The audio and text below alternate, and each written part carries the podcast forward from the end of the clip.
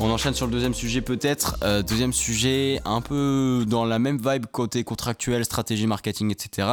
On va parler du beef entre Yogori et Young Dolph. Euh, non, pas du beef, pas du beef. Enfin, pas du beef, mais enfin, on va parler de, des deux de la stratégie marketing. Et pour introduire le sujet, je voulais faire une petite actualité puisque donc Mick Mill c'est plein sur les réseaux sociaux il y a à peu près deux semaines, je pense, maintenant, euh, du fait qu'il n'avait pas reçu son chèque de la part de son label et qu'en gros, euh, il attaquait son label plus ou moins en justice, qu'il est à la recherche d'avocats, parce qu'en fait, son label, c'est, enfin, il accuse son label de s'être fait de l'argent sur son dos et de pas avoir touché aucune royalties. Oui, il a, il a tweeté notamment euh, combien de thunes vous me faites, vous faites sur mon dos comment je vous rapporte euh, Moi, je vois, j'en vois jamais la couleur.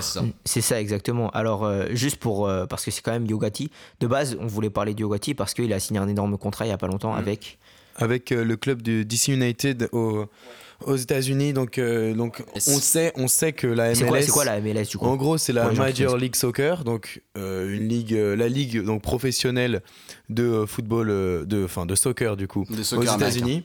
Et donc on sait qu'elle prend beaucoup d'importance ces derniers temps, avec notamment donc des grandes stars du football comme Messi, Zlatan. Signé, voilà. Et donc elle se développe de plus en plus à l'international, avec notamment aussi des partenariats avec les clubs de football français notamment qui envoie donc euh, les recalés par exemple de la Ligue 1. Il y a un système maintenant pour les recalés de la Ligue 1 ça, exactement. qui sont proposés. Mais c'est pas seulement à la Ligue 1. Oui, non, la Ligue 1, les grands championnats, européens, qui sont donc proposés euh, lors des tours de, de tournées euh, aux États-Unis et avec possibilité d'avoir euh, donc de très bons salaires et de pouvoir faire vivre le, C'est vrai qu'il y a championnat d'investissement parce que évidemment on sait que le, dans l'entertainment on a une vision complètement différente du sport qui aux États-Unis par enfin en Europe déjà, le sport, c'est un patrimoine, hmm. c'est une culture, et aux États-Unis, c'est un entertainment. C'est un business. Voilà. C'est un business, c'est fait pour générer de l'argent, pour distraire les gens. En, prévision de, donc, de la Coupe du Monde 2026 qui se situera donc partiellement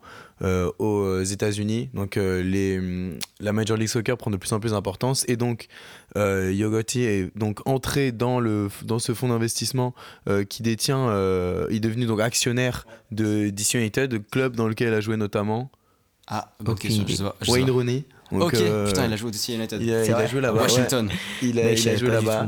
Et donc, euh, il est revenu avec une calvitie depuis. Et donc, c'est très récent, ça date de quelques jours. avant. Ouais, ouais, quelques jours. Il a été, euh, il y a eu la vidéo de présentation.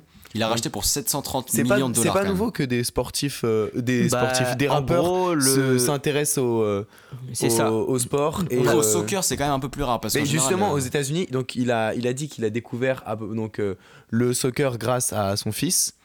Euh, et donc non, il, dit ça, mais il y connaît rien. C'est juste qu'il a fait un. Non, oui, évidemment, euh, mais du coup, il a, enfin, il dit ça, mais du coup, en fait, il a vu évidemment que ça prenait de plus en plus d'importance. Le public, là, les, euh, et les de plus en plus de stars viennent, enfin, les stars à la retraite viennent en MLS. Le public prend de plus en plus. Euh, enfin, peut-être, je sais pas si ça devient des supporters, mais en tout cas, il y a déjà un public qui est là.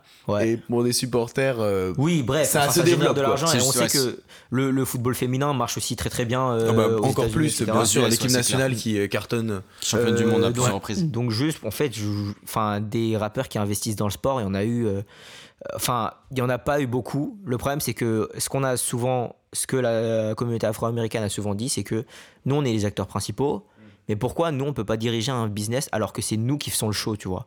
C'est-à-dire que tous les, tous les athlètes sont quand même plutôt afro-américains. On le voit dans la NBA, on le voit dans la NFL, etc. Euh, pourquoi nous on n'arrive pas à, produire cette ligue alors qu'on est les acteurs principaux? Enfin, du coup, ça, ça n'a, ils pensaient que ça avait aucun sens. Et c'est pour ça que pendant longtemps, on s'est dit, bah, c'est plus ou moins, peut-être pas une forme de racisme, mais tu vois que structurellement, nous, on est juste fait pour faire le showbiz et on peut pas aller plus loin du showbiz. Et en fait, l'une des personnes qui a plus ou moins brisé cette barrière, euh, c'est Jay-Z, parce que Jay-Z a euh, eu des parts de marché significative, j'ai pas exactement les parts de marché ici, significative dans euh, la NFL, la NFL qui a souvent été critiquée pour être un... une ligue assez raciste en gros. Enfin, euh, on va dire que les dirigeants par des propriétaires euh, les dirigeants, les dirigeants sont très, on va dire, de couleur de peau, on se rappelle de pigmentation très claire, et ils sont. on se rappelle de l'affaire de l'affaire Colin Kaepernick. Kaepernick évidemment qui a buzzé, mais pas seulement ça, tu vois. Et il y a eu énormément de problèmes. Et Jay Z en gros, a un peu brisé cette barrière. Et à partir de là, je pense que Yogoti a suivi. Et je pense que c'est un. Pour, euh, hormis le fait qu'il qu'il a fait des bons fonds d'investissement, etc., je pense que déjà au niveau significatif, c'est une très, c'est bon signe parce que ça veut dire que c'est en train de s'ouvrir. Et donc euh, voilà, mais en fait, enfin, encore une fois, on parle de ça pour parler de comment Yogoti est véritablement devenu riche. Parce que je pense qu'en France, Yogoti, il y a très peu de personnes qui le connaissent en vrai. Mais du coup, euh, ouais, alors si on fait un petit euh, bref rappel sur Yogoti, du coup, c'est un rappeur de Memphis. Exactement. de la, comme Young Dolph d'ailleurs, on va, on va en parler un peu après. Euh, il, a, est rappeur, il a aujourd'hui la quarantaine, il a fondé un label qui s'appelle le label Collective Music Group, euh, sur lequel il a signé deux rappeurs qui sont assez connus, qui sont 42 Doug et Money Baggio. Lui déjà 10 euh, albums, enfin, ouais. ouais. dont le, premier Live from the Kitchen. Mais c'est un mec qui, est vraiment resté à l'intérieur de Memphis. Alors pour, pour vous dire qui c'est exactement Yogari, c'est un mec qui aujourd'hui a fondé toute cette espèce de nouvelle, nouvelle wave de Memphis, c'est-à-dire qu'avant les est-ce que vous connaissez le son Knife Talk avec 21 Savage dans, l'album CLB Et eh bien justement, ça c'était un son de Memphis classique. Encore une fois, le, truc, ça a pris que ça, a un peu transitionné envers la trappe d'Atlanta. Et euh, les premiers à avoir plus ou moins mis ça devant, c'est euh, Yogari et Young Dolph. Donc c'est deux mecs qui s'aiment pas, deux mecs qui sont dans deux de, euh, de, base, Yogari voulait quand même signer Young Dolph, donc de base, il est, c'est quand même un fan. D'ailleurs, c'est, le début du bif où, euh, Young Dolph a euh, dit genre en fait, t'es passé, t'étais mon plus grand fan et t'es devenu mon plus gros hater. C'est ça, c'est ça. Donc c'est. tu veux faire peut-être un petit rappel cette fameuse ouais, citation when when idols become rivals. Ouais, c'est ça. Tu veux faire un petit, ouais, petit, petit récap sur qui est Young Dolph C'est ça, donc Young Dolph, Young Dolph, d'ailleurs il s'appelle Young Dolph parce que ses parents, quand ils, ils, avaient Young Dolph, bah, ils consommaient énormément de drogue donc à ne pas faire bien sûr. Et, euh, et, euh, et, du coup, ils ont voulu l'appeler Adolphe. Ok. donc euh, Young, Dolph. Young Dolph et Yogati, c'était les deux, on va dire, piliers de cette nouvelle génération. À l'époque, cette nouvelle génération de Memphis qui montait. Et ils ont, ils ont toujours été rivaux en termes de musique. Donc, je, enfin, vous, ceux qui connaissent un peu l'histoire, c'est on sait que l'un des plus grands hits de Young Dolph, c'est Honey Chat, c'est-à-dire 100 coups. Donc euh, euh, Yogati, à un moment donné, euh, ne pouvait plus tolérer Young Dolph et il a plus ou moins tiré 100 coups sur Young Dolph et Young Dolph en est ressorti vivant. Et donc il a fait un son qui s'appelait Honey Chat. Et euh, aussi, ils ont signé plus ou moins. Enfin, aujourd'hui, euh, les rappeurs qui sont très très euh, importants à l'intérieur de Memphis, c'est un, un mec qui s'appelle Key Glock. Donc, ça, lui, c'est le neveu de Young Dolph. Il a exactement la même dégaine que Young Dolph, la même voix. Et chez. comment il s'appelle? Yogari, c'est, Black Youngsta. Black Youngsta. Black Youngsta qui a exactement la même dégaine que Yogari. Alors, c'est pour montrer à quel point ils sont influents dans, dans, dans, dans leur ville. Et en fait, toute à un moment donné, tout l'argent euh, dans les gangs de Memphis passait par, par eux deux. Aujourd'hui, c'est les deux grands tauliers de, de, Memphis qui se détestent entre eux. Si aujourd'hui on arrive à avoir un push ici, un Folly to Duck, c'est grâce à ces deux personnes-là. Et, et, voilà. Mais, euh, enfin, musique à part, ce qui est important, c'est qu'en fait, ils ont eu une espèce de rivalité, mais ils ont eu une rivalité qui était aussi business. Et ils avaient deux modèles business qui étaient complètement différents. Le modèle de, de, de Yogati, c'était de se retirer de la musique et d'essayer d'être un A&R, c'est-à-dire un mec qui découvre et qui, signe des artistes. Et donc, en l'occurrence, il les signait sous son propre nom. Et le modèle de Young Dolph, c'était de dire bah écoutez, moi je suis un artiste, je gagne beaucoup d'argent, pas forcément en signant des gens, mais moi, mon truc, c'est que je suis indépendant. Et euh, même si au final on a vu qu'il n'était pas complètement indépendant, c'était du moins ce qu'il faisait passer. Donc ils avaient plus ou moins deux narratives différentes. L'une c'était je fais signer des, des rappeurs et l'autre c'était euh, je suis indépendant. Donc euh, la, en vrai la question c'est qui... Enfin, lequel, avec le recul, est le meilleur Avec le recul, enfin la, la réponse est un peu dans la question. Mais qu'est-ce qui a le mieux marché? Évidemment, ah, c'est quand tu signes d'autres ah artistes. Yogati qui pèse maintenant plus de 16 millions euh, de dollars. Ah euh, sa fortune, ouais. Non, mais ça, c'est sa fortune euh, personnelle. personnelle. Je pense qu'en termes de branding. Oui, mais pour prouver que, tu peux clairement, enfin, et que c'est clairement enrichi. Puis il génère des revenus avec tous les artistes qu'il a signés aussi. Oui, oui. Et donc, et donc le truc, c'est qu'aujourd'hui, qu'est-ce qu'a fait Young Dolph? Bah, Évidemment, il a signé son, son neveu. Et là, ça a percé. Et lui aussi, il a commencé à se faire un masse de moula. Donc, à un moment donné, enfin, ce que ce qu'on peut en tirer comme conclusion, c'est que aujourd'hui, le but d'un rappeur, c'est pas de faire de la bonne musique, j'ai presque l'impression, tu vois. C'est de signer d'autres artistes parce que avec ta propre moula, tu peux pas gagner d'argent. Je vais vous poser une question. Euh, je suis pas tout à fait d'accord avec ce truc, mais je te laisse poser ta question. De toute façon, on en reviendra peut-être avec euh, les contrats et les clauses, etc. donc, donc, justement, là, là j'aimerais bien qu'on passe à la question pour. Euh, enfin. qu'on étende la question. Mm est-ce que les rappeurs sont aussi riches que ce qu'ils paraissent? Parce qu'on sait qu'il y, a cette culture de flex. Je pense qu'on n'a pas besoin de vous l'expliquer, vous le connaissez déjà. En, Vrai, en vrai, on peut quand même, je pense, faire un petit truc. Moi, je voulais, je voulais faire un, tout petit point sur la culture du flex. Moi, je pense que les gens savent quand même globalement ce que c'est. C'est le fait de, en gros, de, montrer euh, la richesse qu'on a. Euh, et euh, ça se. De manière hyper exacerbée. Voilà, c'est ça, ça se matérialise sous plusieurs trucs. Ça peut être le fait de parler de marques de luxe dans ses couplets. Ça peut être le fait de porter des bijoux, des montres out, comme on dit, donc ça veut dire recouvert de diamants, chose à ne surtout pas faire parce que vous faites perdre toute la valeur de sa monstre, mais c'est ok, vous C'est pour ça qu'en ce moment ils mettent des plaques dessus, comme ça t'as juste à enlever la plaque et tu peux revendre l'or. Euh, ça peut être aussi avoir des grosses voitures, des grosses villas, enfin bref, c'est tout un peu le cliché entre guillemets du rap gangsta euh, qui s'est développé. Et euh, bah alors, ou les face tat, les face tattoos plus récemment aussi, parce que en gros, alors j'ai lu un truc qui dit que les, avoir des face tattoos, c'est la version masculine d'avoir des faux ongles, des longs faux ongles pour les meufs. Ça veut dire qu'en gros, t'es tellement, tu pèses, t'as tellement d'argent que t'as plus besoin de travailler parce qu'en général, quand t'as des face tattoos, bah, c'est dur d'être employé. Quoique Birdman a dit à un moment donné que euh, avoir des face tattoos, en fait, ça lui a ouvert des portes. Ça lui a fermé des portes. Ah. Parce qu'à un moment donné, quand tu transcendes le monstre du rap, Hmm. Euh, les face c'est pas forcément bien vu. Pardon. Quand, bah, tu veux d'ailleurs donc te diversifier euh, en tant qu'homme d'affaires, etc. C'est ça. ça peut. Euh, c'est ancré dans la culture afro-américaine qui est always stay fly, tu vois. Genre toujours être bien, bien habillé, toujours être bien sapé, être visuellement. Apprêté, bien apprêté quoi. Bien apprêté, mais c'est pas seulement ça, c'est aussi pas forcément au niveau du look, c'est aussi au niveau de l'éloquence, etc. Parce qu'on enfin, on sait tous Mohamed Ali, il parlait très très bien et ça faisait aussi partie du fait que ça soit un afro-américain enfin du moins il le poussait en mode moi je suis un afro-américain j'ai intérêt à bien parler mais si j'ai aussi intérêt à bien me saper tu vois et donc pour lui le pour lui c'était le style qui le définissait tu vois. Donc c'est plus ou moins ancré dans cette mentalité. Aujourd'hui donc avant de commencer à parler de est-ce que les rappeurs, malgré leur flex, sont aussi riches que ce qu'ils paraissent, en vrai, la, la, la, réponse est un peu dans la question. Mais euh, je voulais vous demander, est-ce que vous savez, au début de leur... Ça, c'est à chaque fois au début de leur carrière. Hmm. Kendrick Lamar vient de Compton. Vous savez à qui, à qui il était signé? Au tout, au tout début? Ouais. Avant, avant qu'il signe chez TD Mais justement, c'est son premier deal. Ouais, bah c'est son... bah, chez... avant TD Non, non, à TD. Ah, chez TD Donc il était signé à un nom en particulier, Top Dog.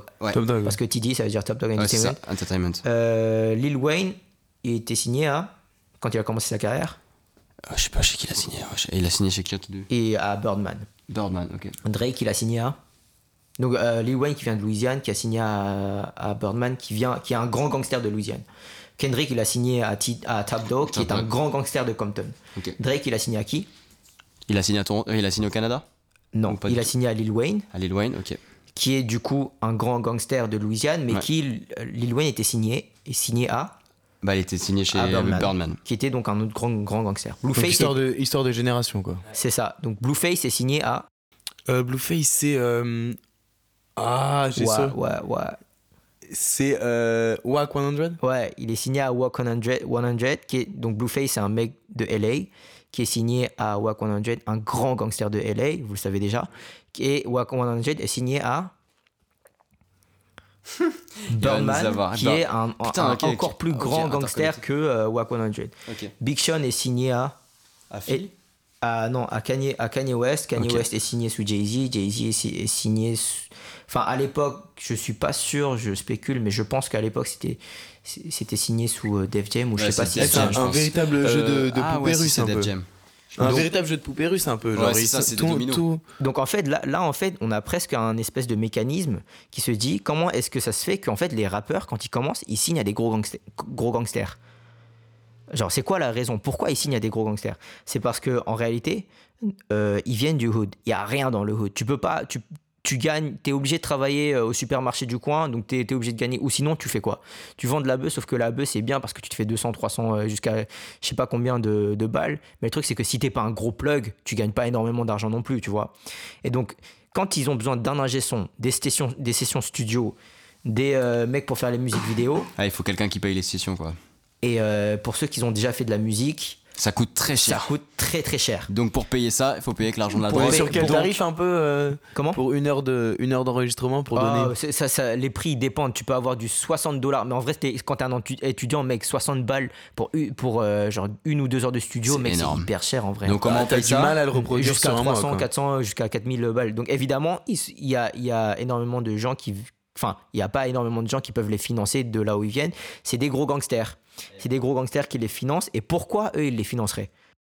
Bah, parce qu'ils euh, touchent une commission après, quoi. Ils touchent une commission après, mais avant ça, en fait, il y a deux facteurs qui sont nécessaires. Parce qu'au début, au, euh, début des temps, tu vois, ils n'avaient pas assez de notion de contrat. Ils finançaient juste des rappeurs et ils n'avaient pas forcément un contrat avec eux. Bah, ils faisaient juste les financer. Ça rentre sûrement dans, une, dans leur logique de diversification de leurs revenus. Euh. C'est ça, exactement. Ça leur permettait de blanchir de l'argent en, en ouvrant un label.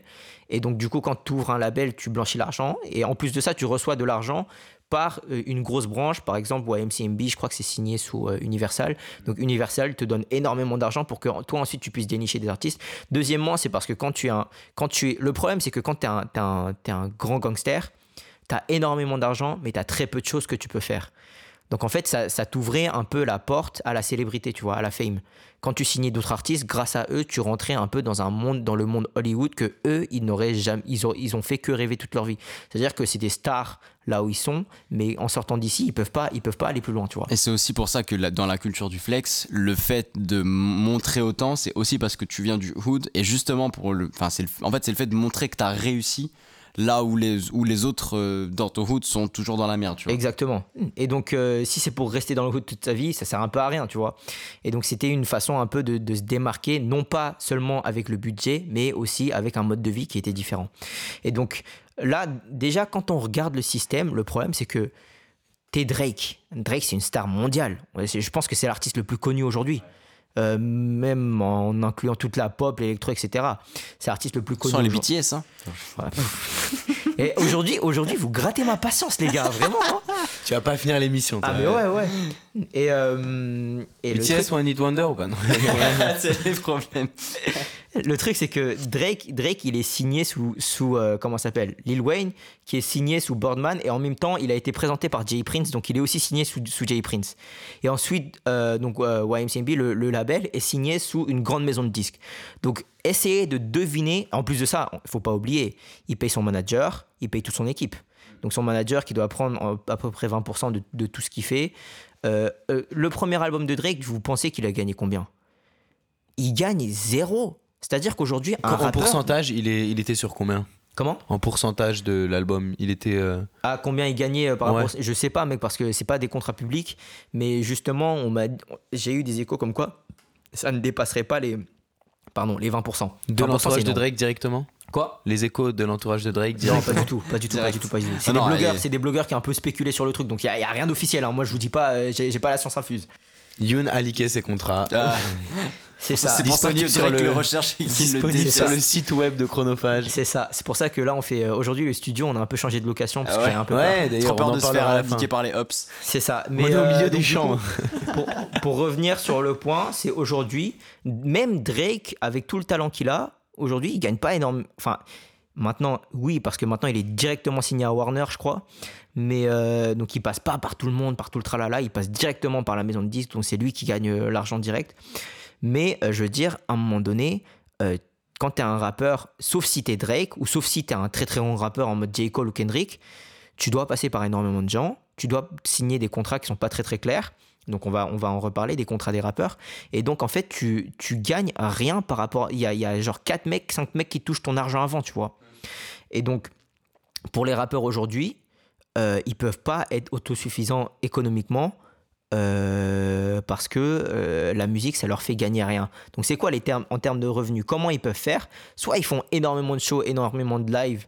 Donc soit ils vont dans les, euh, ils vont tourner. Les tournées, ça fait pas énormément d'argent. Ce qui fait vraiment d'argent, c'est quand tu vas en boîte. Ouais, les showcases. Tu fais des showcases. Tu es là, t'arrives à 3 heures. C'est ça. tu, tu fais 40 minutes, vite fait, genre en mode et puis après tu te tailles. Tu, veux, vois. tu veux nous partager une petite anecdote ah, dernier Qu'est-ce que t'as fait? Non, non, non, je, parce que en plus c'est une personne de, de mon entourage qui, ouais, donc je préfère pas dire de nom.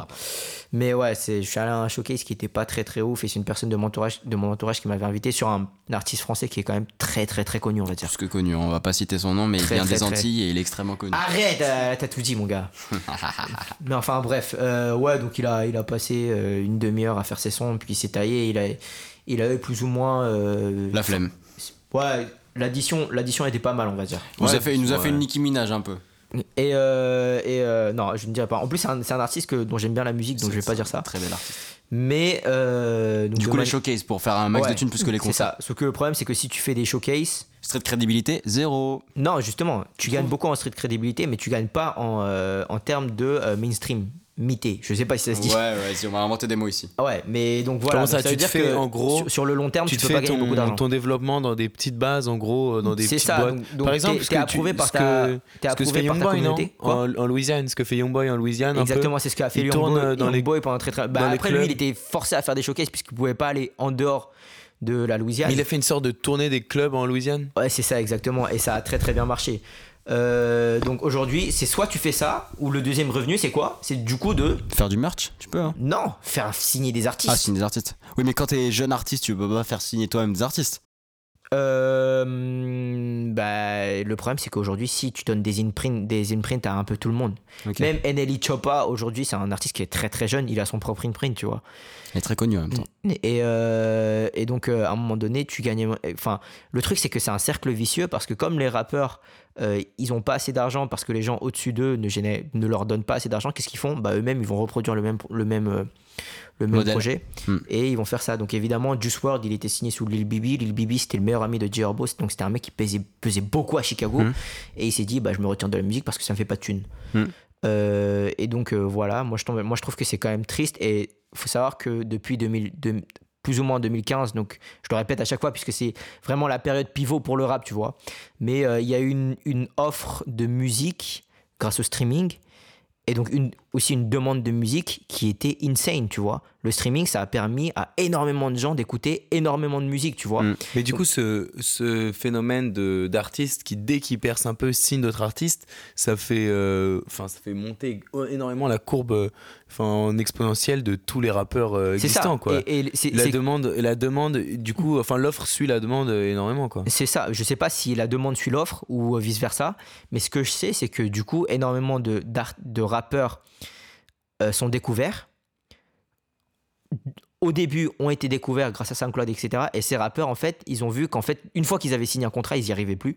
Et donc, ils ont signé encore plus d'artistes qui, eux, ont signé encore plus d'artistes, tu vois. ça fait fait boule de neige. Et donc, l'offre aujourd'hui des artistes, et en plus, en plus de ça, c'est que à partir de ce moment-là, euh, là, là, entre nous quatre, on est quand même deux à savoir manier ce qu'on appelle le langage audio, c'est-à-dire pouvoir utiliser des, euh, des, euh, des bah, je sais pas moi, Cubase, des trucs comme ça, tu vois. Euh, et donc on peut, on peut plus ou moins produire des sons. C'est pas aussi compliqué que ça en vrai. Et donc euh, dès que les gens ils ont compris ça, ça a fait une offre et tout, tout le monde a commencé à être autosuffisant musicalement. Sauf qu'au niveau du business, personne n'était autosuffisant, donc tout le monde signe des deals. Et donc qui est le gagnant dans l'histoire? Évidemment, c'est les labels, c'est ceux qui font signer les artistes. Et donc, quand le label est gagnant, qu'est-ce qu'il va faire? Qui est perdant Évidemment, c'est l'artiste qui est perdant. Et donc, les contrats deviennent de moins en moins favorables vers les artistes. Et donc, aujourd'hui, on se, on, se retrouve avec des, des contrats euh, d'esclavage de, qui s'appellent les. Les 360 Les 360 Les 360 deals, exactement. Est-ce que vous voulez, vous voulez, un peu nous présenter ça? Ouais, bon, on a donc euh, les. C'est les contrats à peu près les plus, les plus connus, donc dans, euh, imposés par les gros labels. Donc les 360, on peut les, donc c'est à peu près donc la métaphore du disque un peu 360. Euh, donc euh, une idée euh, de globalité quoi sur. ouais, de, donc de toucher de A à Z. de A à Z, c'est ça. Il y a une idée de, globalité. Donc les, les 360, on peut les, diviser peut-être en deux catégories on aurait un peu on aurait du coup un peu les 180 on pourrait dire qui sont les qui sont les 360s mais sans certaines modalités qui sont encore plus contraignantes enfin au niveau des revenus, etc.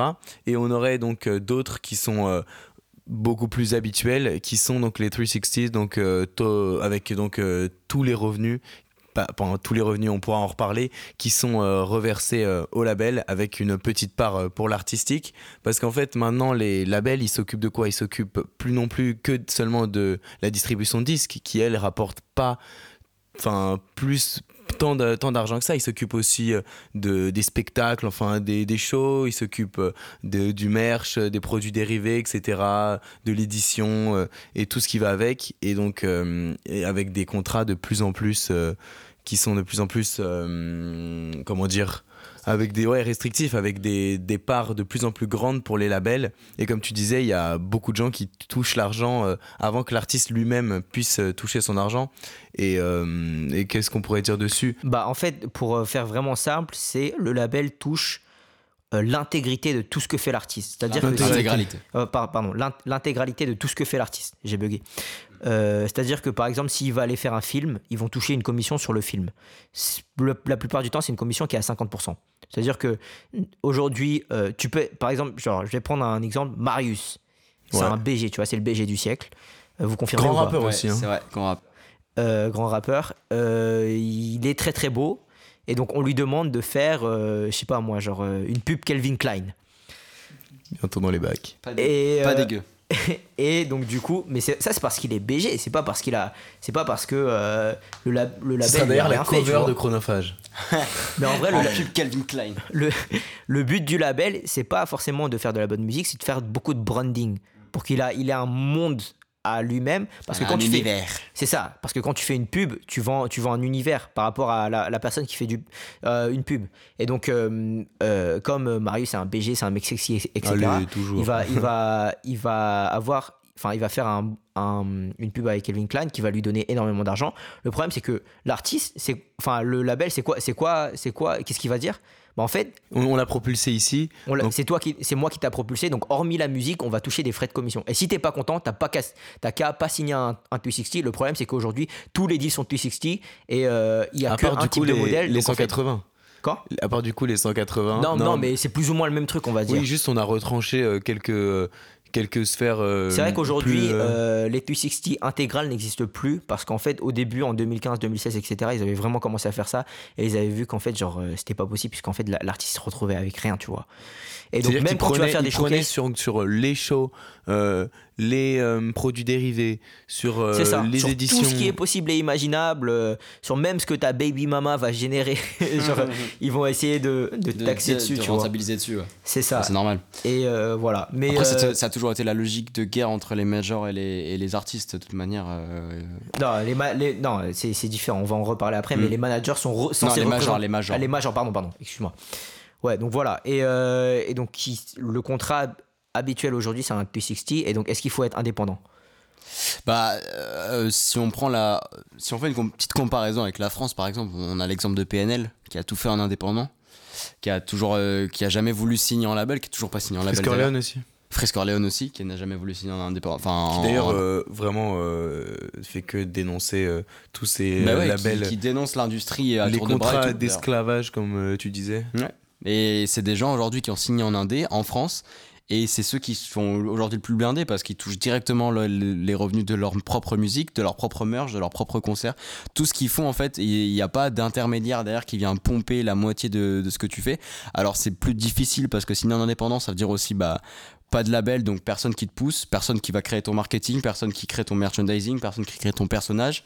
Donc ça veut dire qu'il faut avoir son propre univers, être euh, capable de gérer sa propre carrière. C'est dur hein, de se lancer en indépendant. Genre il y a pas un mec, il y a pas t'as pas ton manager qui va, ou alors c'est en général c'est des potes à toi, mais t'as pas ton manager qui va venir, euh, qui a l'habitude de gérer des carrières d'artistes et qui sait gérer ce genre de trucs. D'ailleurs si vous avez besoin d'un manager, s'il vous plaît, ne signez pas un pote à vous. Ne signez pas votre entourage. Ou alors, alors c'est un mec vraiment débrouillard. Ça finit toujours mal Non, c'est pas ça. ça finit pas toujours mal, mais c'est qu'il faut, faut vraiment connaître la loi. Faut connaître la loi, les gars. Faut euh, signer un pro. Faut, faut qu'il y ait un avocat. Il faut que ça soit un avocat. Et au-delà de la. il faut que ce soit aussi un financier, parce qu'il faut quand même savoir gérer la partie euh, business. Hein. C'est quelqu'un qui doit s'y connaître en chiffres et notamment euh, bah, en termes juridiques. Après, tu as la confiance quand c'est. Enfin, c'est toujours le grand débat, euh, grande confiance contre grand mais si vous voulez, on en reparlera un jour parce que c'est pas tellement le débat. C'est vrai, mais c'est intéressant. Mais bref, donc signer indépendance, c'est bien, mais c'est quand même assez dangereux. Enfin, c'est risqué. toutes les petites pépites de Memphis ou de Memphis ou de Jacksonville qui nous écoutent, euh, suivez les bah, je signer indépendant.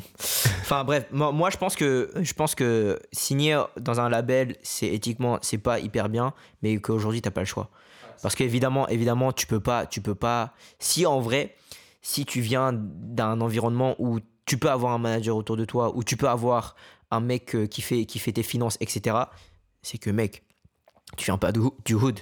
Tu viens, de, tu viens de Beverly Hills, mon gars. C'est donc évidemment de manière réaliste. Il faut savoir qu'aujourd'hui, on idéalise un peu le, euh, le euh, oui, il faut pas signer dans un label, etc. parce que euh, tu n'auras pas tes propres revenus. Et c'est vrai qu'on a des, encore une fois des contre-exemples. C'est des contre-exemples. Frisk Orleans, PNL. c'est PNL, c'est des contre-exemples. C'est pas, c'est pas du tout la vérité générale. Non, non, clairement. C'est ce qu'on vous fait croire. C'est un peu dans le, dans le, ce qu'on vous fait un peu croire dans ce monde en mode, oui, le c'est ce qu'il faut idéaliser, etc. Il y a, on le précise pas assez, mais il y a énormément de gens qui n'ont pas voulu signer dans un label parce qu'ils voulaient avoir cette indépendance artistique et aussi cette indépendance économique mm. et qui au final ont complètement floppé. Young et May, Chance de rappeur, etc. Alors que Chance de rappeur, moi je, pensais qu'il allait rester pour la, pour, pour la fin des temps. Mm. Et c'est des mecs qui aujourd'hui ont complètement floppé. Pourquoi? Parce qu'ils n'ont pas voulu signer un label. Aujourd'hui, ce qui est important, c'est que si vous avez de l'expérience et si vous avez déjà une donnée de création et une fanbase, le contrat sera en votre faveur. 21 Savage, aujourd'hui, il a un contrat à 50-50. Mm. Et il a tous ses masters, tous ses royalties sont, sont à lui-même. Elle souffrise d'ailleurs pour ça. J'ai mes, mes, copines, j'ai mes masters. Mais oui, pour revenir sur ce que, ce que tu disais, Youn, je suis assez d'accord avec toi. Euh, le truc, c'est qu'effectivement, en, en fait, signer un indépendant, c'est le contre-exemple et c'est trop, c'est trop peu de rappeurs aujourd'hui. Mais c'est très idéalisé aussi. C'est exactement ça. Mais c'est parce que, en fait, c'est vraiment ce qu'essaye, c'est ce vers quoi les rappeurs essayent de tendre. Mais c'est dur, en fait. Genre, euh, vraiment, euh, c'est, tu l'entends dans tous les sons. Genre, moi, je veux être un indépendant ou je suis un indépendant et tout. Parce que voilà, c'est. Et la plupart du temps, c'est des mythos d'ailleurs. Voilà, la plupart du temps, c'est des c'est juste qu'ils ont envie de flex et de se dire qu'ils font pas partie de ce système capitaliste un peu pourri qui est géré par des souvent des mecs blancs en costard qui prennent la moitié de ton bif alors qu'ils font rien, ils sont assis derrière un bureau, tu vois. Mais malheureusement aujourd'hui, c'est pas du tout la si, justement, ils font beaucoup de choses que euh, un artiste ne peut pas faire. Voilà, mais ils font des trucs dans leurs intérêts, pas dans les tiens. Exactement, exactement. Ce c'est que c'est ça, il y a eu beaucoup de critiques comme quoi ça dénaturait énormément euh, l'artistique. La musique, bien sûr. oui, parce que encore une fois, il y a, une logique de marché derrière. Qui se trouve totalement. Mais si vous voulez après, euh, là, là, on va en parler de Summer Walker, mais euh, c'est ce qui s'est un peu passé. Et euh, il faut faire des gens bankable en fait. C'est ça, il faut que ça soit bankable. Et si tu n'es plus bankable, bah, tu n'es plus dans le roster. Si tu n'es plus dans le roster, tu dégages. plus d'avancement, on ne te resigne plus un contrat, etc.